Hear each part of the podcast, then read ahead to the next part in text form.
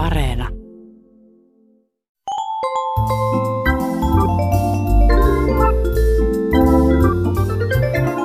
Aristoteleen kantapää. Ohjelma niille, joilla on äidinkielellä puhumisen lahja kuin vettä vaan. Harvoin osuu kohdalle sana, jolle internetin hakukone antaa tasan yhden tuloksen. Nyt sellaisen meille lähetti kuulijamme nimimerkki Ratsupoliisi Queen. Sana löytyi Helsingin Sanomien taannoisesta eduskuntauutisesta, jossa raportoitiin päättäjiemme keskustelua niin sanotusta kevytautolaista. Koska laista vastaava ministeri ei ollut käsittelyssä paikalla, täysistunnossa keskusteltiin innokkaasti siitä, pitäisikö lakia korjata vai pitäisikö se jättää pöydälle ja jatkaa sen käsittelemistä vielä samana päivänä. Persoonallinen keskustelu sai toimittajan kysymään jutussa näin. Viikon sitaatti. Mitä järkeä oli Moisessa pöytäämisnäytelmässä? Nimimerkki Ratsupoliisi Queen ihailee. Hieno uusi näytelmätaiteen laji kuvinäytelmän ja murhenäytelmän oheen, tämä pöytäämisnäytelmä. Jäämme odottamaan kiinnostuksella, milloin pöytäämisnäytelmä lyö läpi eduskunnan lisäksi ammattiteattereissamme, vai olisiko siitä jopa kesäteatteriainesta?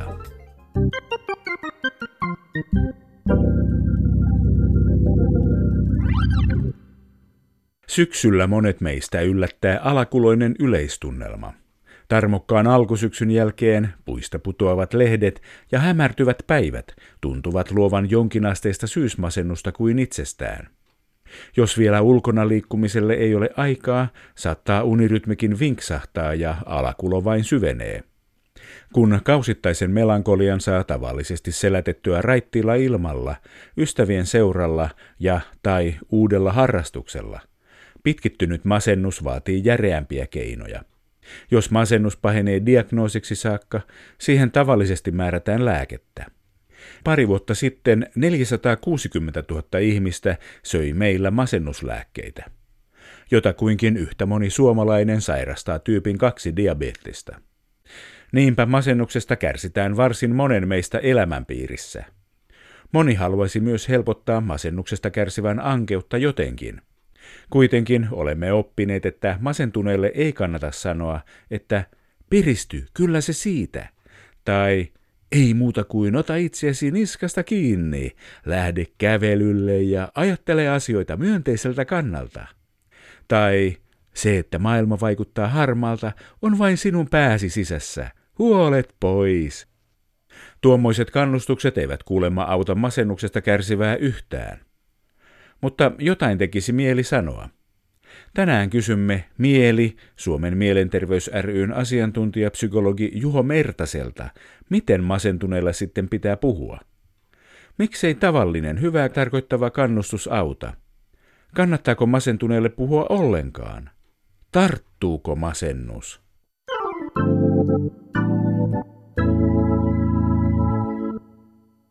Asiantuntijapsykologi Juho Mertanen Mieli Mielenterveys rystä. Miten masentuneelle sitten pitää puhua? Periaatteessa samalla tavalla kuin kaikille muillekin, jos puhuu kaikille muille semmoisella arvostavalla ja lämpimällä kohtaavalla tavalla. Että omalla tavallaan se masennus ja se sen tuottama niin kuin harmaus sen ihmisen maailman tarkastelussa, niin tietyllä tavallahan se on hänen päänsä sisällä, mutta sen toteaminen ei häntä auta tai piristä samalla tavalla kuin jos me koulussa niin huonosti keskittyvää lasta ohjataan sillä, että me sanotaan, että no että keskityt vaan, niin eihän se siitä se keskittyminen helpotu. Ei kukko käskemällä piristy niin sanotusti. Kommentit, jotka jättää huomiotta sen ihmisen oman kokemuksen ja tavallaan hyppää sen hänen oman tarkastelutapansa yli, niin ne saattaa jopa tosiaan vahvistaa semmoista sivuutetuksi tulemisen kokemusta, mikä masennukseen tosi usein liittyy. Että yksi piirre, mikä masennukseen tosi helposti linkittyy ja tosi moni masennuksen kanssa kamppaileva siitä puhuu, niin on just se kokemus, että on yksin ja kukaan ei ymmärrä. Ja sitten jos tämmöistä puolihuolimatonta ohi puhumista harrastaa, niin se saattaa sitten tosiaan tuntua vielä pahemmalta, vaikka se olisi tosiaan hyvää tarkoittava. En mä nyt siihenkään rohkaisisi, että masennuksen kanssa kamppailevan ihmisen kanssa keskustelua rupeisi välttelemään tai pelkäämään, vaan ehkä enemmän se ohje voisi olla semmoinen aitoon ja vastavuoroiseen kohtaamiseen pyrkiminen. Että sen sijaan, että ihan hirveän pitkälle meneviä päätelmiä tekee sen ihmisen puolesta, että mikä hänelle on hyvää, niin sen voikin aloittaa sen keskustelun sillä tavalla, että haluatko puhua tästä tai että mikä voisi susta olla semmoinen hyvä tapa mun vaikka auttaa tätä sun tilannetta. Että ottaa sen ihmisen mukaan siihen keskusteluun, mikä nyt on melkeinpä kaikissa keskusteluissa ihan hyvä ohjenuora. Usein ihmiset väheksyvät sitä, miten paljon korvia voi käyttää keskustelussa mm, hyväkseen. Mm. Ovatko masentuneen ihmisen aivot jotenkin erilaiset kuin ei-masentuneen ihmisen aivot? Niin, no aivot tai mieli tai miksikä nyt mitäkin toimivaa osaa meistä halutaan nimittää, niin Toki tiedetään, että esimerkiksi masennukseen liittyy muista ihmisistä poikkeavia tapoja käsitellä tietoa. On ihan kokeellista aivotutkimusta, jossa on huomattu, että ihmiset, joilla on alhainen mieliala, niin kun he katsoo vaikka neutraaleja kasvoilmeitä esittäviä valokuvia, niin he tulkitsee ne helpommin kielteisiksi tai uhkaaviksi tai poissulkeviksi, kun taas ei masentuneeseen tapaan käsitellä tietoa, niin me ollaan luontaisesti vähän optimistisempia tai suopeampia ja ollaan valmiimpia ottaa myös se vaihtoehto huomioon, että okei, että ehkä se neutraali kasvo onkin hyvän tahtoinen tai että se ei välttämättä ainakaan olekaan pahan tahtoinen tämmöisiä aivotutkimusvasteissa näkyviä ilmiöitä siellä on, mutta sitten mun yksi vanha professori sanoi joskus, että aivot tuottaa ajattelua yhtä paljon kuin vatsa tuottaa ruokaa. Et ihmisen ja ympäristön välisessä vuorovaikutuksessa tapahtuvat ilmiöt, ne näkyy siinä, miten meidän aivot toimii, mutta sillä, että minkälaiseen vuorovaikutukseen ihminen pääsee vaikka psykoterapian tai lähi-ihmissuhteittensa kautta, niin myös se sitten vaikuttaa siihen, miten ne aivot myöhemmin toimii. Että aivot on suhteellisen muotoutuva elin sitten kuitenkin. Eli kun ihminen masentuu, se johtuu kanssakäymisestä maailman kanssa ja se johtaa päätelmään, että kaikki on huonosti ja se muokkaa kaikkea sisään tulevaa tietoa, että se ei synny itsestään, asiantuntija psykologi Juho Mertanen. No niin, se on niin kuin yksi varsin toimiva tapa sitä käsitteellistää, että jos ajatellaan vaikka sellaisia tilanteita, joissa ihmisen elämään osuu joku vastoinkäyminen, työpaikan menettäminen tai parisuhteen päättyminen tai joku tämmöinen, niin se, että tämmöisen myötä ihmisen mieliala laskee, niin se on itse asiassa ihan normaalia. Se on osa sitä sopeutumista ja, ja se olisi vähintäänkin erikoista, jos niin ei tapahtuisi. Mutta se alentunut mieliala kun se lähtee ohjaamaan sit helposti sitä ajattelua esimerkiksi siihen suuntaan, että no mä olen nyt läpeensä huono ihminen ja kukaan ei mua arvosta ja mun ei kannata olla toisten ihmisten kanssa tekemisissä, jos tämän tyyppiset ajatukset, jotka on kuitenkin sitten ylikorostuneen mustavalkoisia ja pessimistisiä ja toivottomia ja tällaisia, niin sitten jos nämä ajatukset rupeaa ohjaamaan käyttäytymistä ja myös rajoittaa sitä toisten ihmisten kanssa vuorovaikutuksessa olemista, niin sitten vähän niin kuin estää itseltään niitä sen mielialan nousemisen mekanismeja, että sitten ei tulekaan kohdatuksi tai sitten ei tulekaan niitä kokemuksia, joiden kautta saisi sitten ympäristöstä palautetta, että okei, että sä olet meille tärkeä ja me halutaan olla sun kanssa. Eli tuossa mielessä toi sun kuvaus voi ajatella, että se on ihan kyllä niin kuin tarkka. Millaiset oireet nykyään johtavat masennusdiagnoosiin? No siellä on semmoinen tietty lista nyt tässä Suomessa käytettävässä diagnoosijärjestelmässä, jossa nämä on usein tämmöistä niin kuin oman arvon tunnon laskuun liittyvää kielteisiä itseajatuksia tai toivottomuutta. Sitten siellä on yleensä univaikeuksia tai ruoansulatusvaikeuksia, tämmöistä energiattomuutta, monesti siihen liittyy kokemusta eristyneisyydestä siitä, että on jotenkin yksin maailmassa tai kukaan muu ei käsitä sitä, miten huonosti omat asiat on. Toisaalta saattaa olla semmoisia niin kuin itse syytöksiä, että kokee, että joku ehkä tarkemmin määrittämätön taho vaikka rankasee jostakin. Näitä diagnostisia apuvälineitä ja erilaisia kyselyitä ja mittareita on eri puolilla maailmaa erilaisia kehitetty ja tämmöisen kliinisen tutkimuksen perusteella, jossa sitten selvitellään myös elämäntilanneolosuhteita ja sitä, että miten pitkään ne oireet on vaikka jatkunut ja muuta tällaista, niin sitten lääkäri voi asettaa sen diagnoosin. Mutta että oireisiin pohjautuvasta pitkästä listasta voi päätellä jo, että oikeastaan jokainen masennus on kuitenkin sitten sen niin ihmisen itsensä näköinen, mikä se on sitten se hänen ja hänen ympäristönsä välisen vuorovaikutuksen epäsuhta, mikä on sitä mielialaa lähtenyt madaltamaan ja minkälaisia tekijöitä hänen elämässään on, jotka estää sitten sitä mielialan palautumista. Se on aina sitten tämmöinen hedelmäbooli, että onko se se ensimmäinen vai viimeinen maljaan kaadettava asia, joka sen saa loiskumaan yli, niin se on hankala sitten jälkeenpäin päätellä. Aina puhutaan, miten paljon Suomessa on masentuneisuus lisääntynyt. Mikä muissa maissa on tilanne? Onko tämä niin sanottu länsimainen ilmiö? Asiantuntija psykologi Juho Mertanen on aina muistettava jotenkin se, että masennus on tietyllä tavalla tullut myös ihmisten puheisiin ihan eri tavalla, että kasvu saattaa liittyä juurikin siihen, että ihmiset uskaltaa puhua asioista ja osaa hakea apua. Mutta myös siihen suuntaan on kirjallisuudessa esitetty näkemyksiä, että aika nopeasti yksilöitynyt ja eriytynyt elämäntapa, jota me vietetään, me ei olla välttämättä hirveän paljon tekemisissä muuta kuin ehkä sen edellisen tai seuraavan sukupolven edustajien kanssa. Me asutaan yksiöissä, me yksityisautoillaan, me ollaan tämmöisissä sinänsä kyllä vierekkäin ladotuissa kopeissa, mutta sitten siinä on kuitenkin seinät välissä ja semmoinen jotenkin yksilökeskeisyys ja yhteyden saavuttamisen vaikeutuminen, mikä on kuitenkin ihmisellä hyvin perustavanlaatuinen tarve, niin voisin sanoa, että semmoista vieraantumista on kyllä tapahtunut. Sitten taas ne niin kuin mielenterveyden tai psyykkisen hyvinvoinnin peruskomponentit, jos nyt ajatellaan tämä sosiaaliset suhteet ja niiden tärkeys on tullut mainituksi, mutta myös vaikka fyysinen aktiivisuus tai luonnossa ajan viettäminen tai ilman velvollisuuksia oleva joutoaika tai leikki tai pelailu tai tämmöinen ei-tavoitteellinen toiminta on vähentynyt ja miten meidän vaikka ruokatottumukset on kehittynyt tai miten ihmiset nukkuu vähemmän ja vähemmän.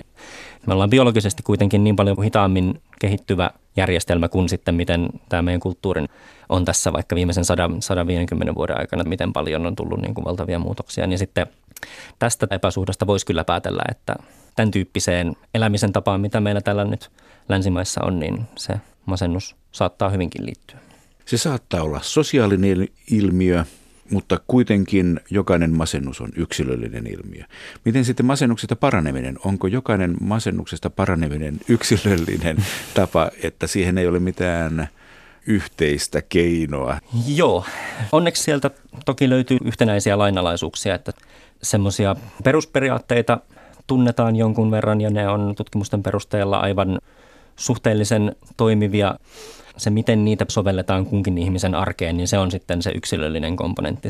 Esimerkiksi semmoisessa tilanteessa, jossa se ihminen vaikka on lähtenyt semmoiselle kierteelle, että se alkaa eristäytyä ja ne kielteiset ajatukset itsestä estää tekemästä itselle tärkeitä asioita ja se tila syvenee sitä kautta, niin tämmöiset esimerkiksi kognitiiviset käyttäytymisterapiat perustuu siihen, että niitä ajatusrakenteita opetellaan toisaalta haastamaan ja kun me ollaan tämmöisiä kielellisiä otuksia, me jotenkin ajatellaan, että tämä meidän ajattelu on se meidän toiminnan ylin ja hienoin operoinnin taso, josta seuraa sitten semmoinen virhepäätelmä, että mun pitää ensin ajatella jotain ja sen ajatuksen seurauksena tulee joku tietty tunne ja sitten mä voin vasta muuttaa sitä mun käyttäytymistä. Ja tämän säännön noudattaminenhan on sitten ongelmallista, jos ne ajatukset ohjaa siihen, että millään ei ole mitään väliä ja mitään ei kannata tehdä ja kaikki epäonnistuu joka tapauksessa. Niin jos tämän tyyppiset ajatukset alkaa ohjata käyttäytymistä, niin silloinhan se kuoppa syvenee.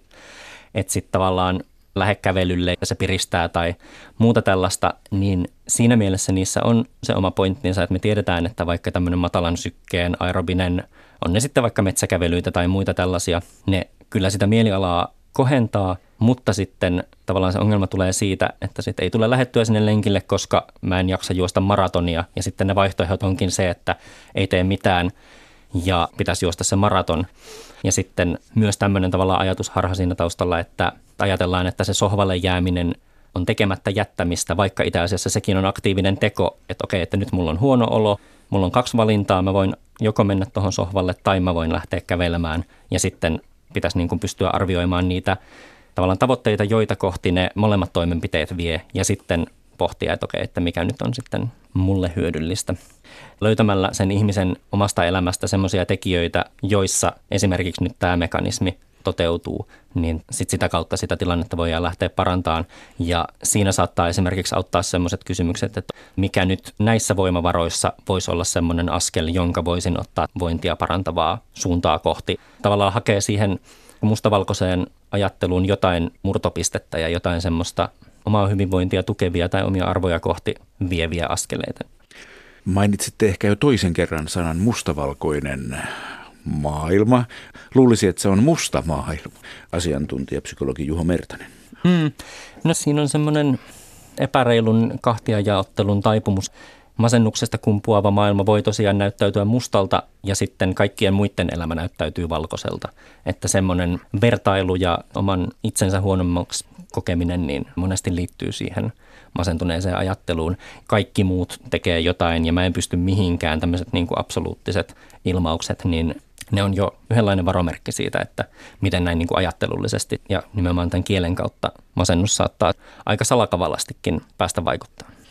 Siis musta ja valkoinen siis sisältää vertailun ja mitäpä muuta nykyajan ihminen joutuu jo koulussa saakka tekemään kuin vertailemaan itseään muihin. Se varmaan on tapahtunut aina, mutta nykyään se on ehkä konkreettisempaa, kourin tuntuvampaa. Kyllä, kyllä. Se tulee kaikkien meistä taskuihin asti nyt se jatkuva vertaileminen ja muistutus siitä, että mitä kaikkea muuta sä voisit olla. Sinne sosiaaliseen mediaan me luodaan itsestämme vähän niin kuin tämmöinen pelihahmo, kuratoitu versio siitä, että mitä se meidän elämä on. Ja kuormitustilanteisiin ja myös masentuneisuuteen liittyy nimenomaan se, että on vaikeampi ottaa sen toisen ihmisen perspektiivi asioihin ja se tavallaan unohtuu se, että myös se sosiaalisessa mediassa näkyvä kuva sen toisen ihmisen elämästä, niin se on joku kohokohta, se on joku erityisen hyvä hetki, jonka hän on halunnut jakaa, niin se tulee tosi spontaanisti se vertailu näihin epärealistisiin kuratoituihin versioihin näiden toisten ihmisten pelihahmoista, jotka siellä digitaalisella leikkikentällä on. Mehän ei nähdä maailmaa sillä tavalla kuin maailma on, vaan me nähdään maailma sillä tavalla kuin me ollaan. Eli sitten jos meillä on se peruskokemus siitä, että olen huonompi tai en kelpaa, niin meidän huomio kiinnittyy sellaisiin asioihin, jotka tukee sitä Eli se on taas sitten tätä hankalaa kehää, jonka haastaminen on yksi keskeisiä masennukseen vaikuttamisen keinoja. Masennuksesta toipumisen kannalta, niin kyllähän se lopulta vaatii myös sen ihmisen omia toimenpiteitä ja oppimista niiden ajatusrakenteiden haastamiseen ja muuhun tämmöiseen. Mutta se oppiminen ei välttämättä tapahdu sillä tavalla, että sen joku tulee kertomaan, että se asia on näin. En ole kuullut kenenkään sanovan, että se, että työkaveri sanoi, että piristy, että se oli se asia, mitä en ollut tajunnut itse ajatella. Ja sitten kun sen tein, niin sitten tilanne lähti tästä helpottaa. Vaan se saattaakin vaatia sitä, että se niiden omien ajatusten epärealistisuus tuleekin näkyväksi jonkun muun tavan kautta kuin pelkästään sillä, että joku sen tulee sanomaan. Jos ihmisellä on vaikka ajatus, että ketään ei kiinnosta, mitä mulle tapahtuu ja sitten joku ihminen tuleekin vaan uudestaan ja uudestaan ja kysyy, että miten menee, niin sitten ne voikin olla tämmöisiä ei-kielellisiä tapahtumia, jotka haastaa sitä ajatusta ja jotka tuo ihmiselle sitä kokemusta, että ehkä nämä nyt jokainen näistä mun ajatuksista ei välttämättä olekaan yhtä pitävä tämän todellisuuden kanssa. Masennuksesta kärsivän ihmisen tukemisessa on tosi tärkeää pitää just siitä omasta jaksamisesta huolta. Esimerkiksi FinFami järjestää mielenterveyden pulmista kärsivien omaisille kaikenlaisia keskusteluryhmiä ja kaikkea tällaista. Ja myös oman osaamisen ja semmoisen rajaaminen, että ymmärtää myös, että se läheisen rooli ja se ammattilaisen rooli on tosi erilainen. Tutkimuksessa on todettu, että joka toinen länsimainen ihminen jossain elämänsä vaiheessa kokee joko ahdistuneisuutta tai mielialan alenemaa, niin nämä on myös aika yleisiä ilmiöitä, että ei tämä ole mikään semmoinen piilossa ja siltojen alla tapahtuva asia. Jos elämän aikana puolet näiden asioiden kanssa kamppailee, niin sitten näihin on olemassa myös toimivaa apua. Osalla riittää se läheisten tuki ja osalla sitten ammattilaisten tuki. Aristoteleen kantapään yleisön osasto. Aristoteleen kantapääohjelman kuuntelija Leena tunsi särähdyksen korvassaan kuunnellessaan Jukkapojan kappaletta Kesämies. Laulussa unelmoidaan edessä olevasta kesälomasta seuraavin sanoin. Koko päivä Aatamin pyjamassa. Leenaa kielikuva häiritsee. Sanontahan kuuluu alun perin Aatamin asussa, eli alasti. Ja jos on ilman vaatteita, asuhan on sama ympäri vuorokauden. Aristoteleen kantapää arvelee, että pyjama tarjoaa riimittelijälle enemmän mahdollisuuksia kuin hankalan lyhyt asu. Jukka-poika käyttää seuraavissa säkeissä pyjamassa sanaan rimmaavia sanoja taajamassa, vajassa ja kesäajassa. Vaikka riimit päättyvät SSA-päätteiseen inessiivimuotoon, sanan vartalon viimeisillä kirjaimillakin on riimittelyssä merkitystä. A on helpompi kuin U. Lyriikka antaa ilmaisuun vapauksia. Lauluissa saa leikkiä sanoilla ja merkityksillä – myös vastaanottaja saa tulkita sanoja oman mielensä mukaan. Ei kannata olla liian kirjaimellinen.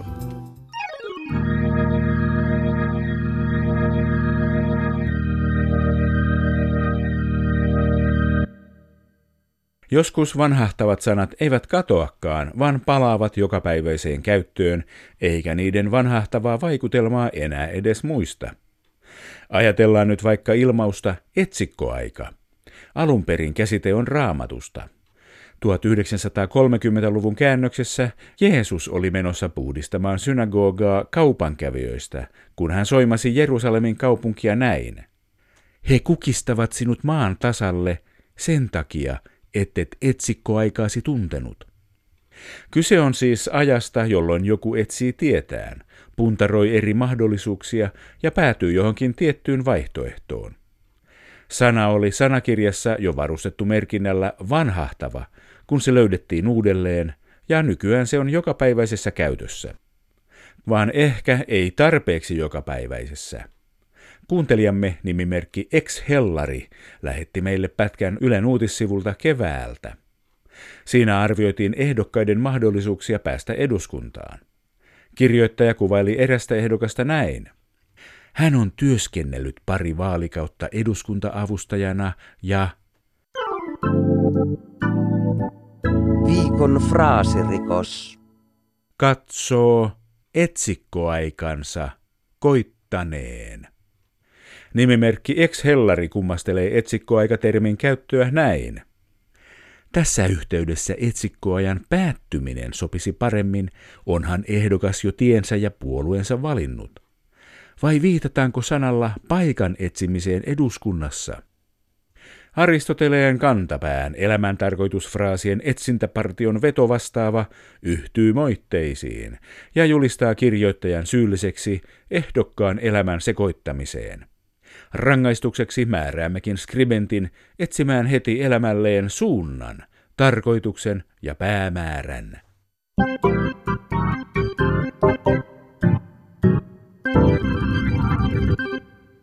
Suurin osa kielemme kymmenistä tuhansista sanoista on varsin monikäyttöisiä.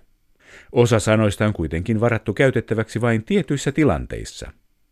Jotkut niistä ovat tiettyihin sanoihin liittyviä vahvistavia lisukkeita, kuten typö, tipo ja apposen. Ja toiset vahvistavat vain määrättyjä sävyjä. Koska ne eivät liity tiettyihin sanoihin, saattaa syntyä vaikutelma siitä, että niitä voisi käyttää vahvistamaan missä tahansa tilanteessa.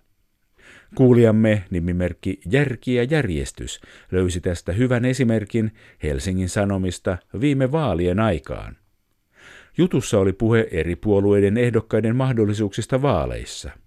Kirjoittaja listasi joukon ehdokkaita ja jatkoi kommentoimalla näin. Viikon sitaattivinkki. Ovat varsin tasavahvoja ja käyvät järin kovaa kamppailua keskenään.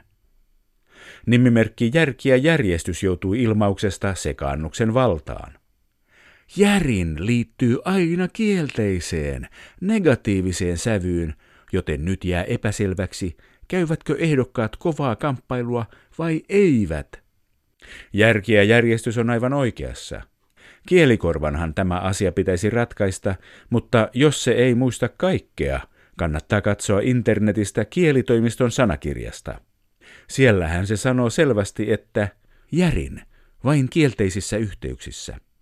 Ja esimerkiksi sanakirja antaa, ei järin suuri, ei yrittänyt järin kovasti. Jos siis käytämme sanaa järin kieltosanojen kanssa, vielä jää jäljelle vahvistuksia vaikkapa edellä mainittuun vaalijuttuun. Ehdokkaat voivat käydä keskenään vaikkapa ylen, varsin tai kovin kovaa kamppailua. Ei järin vaikeaa.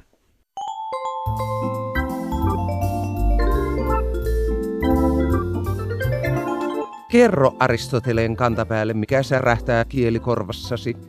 Tee se internetissä osoitteessa www.yleradio1.fi kautta Aristoteles tai lähetä postikortti PL 58 00024 Yle. Aristoteleen kantapää selvittää, mistä kenkä puristaa.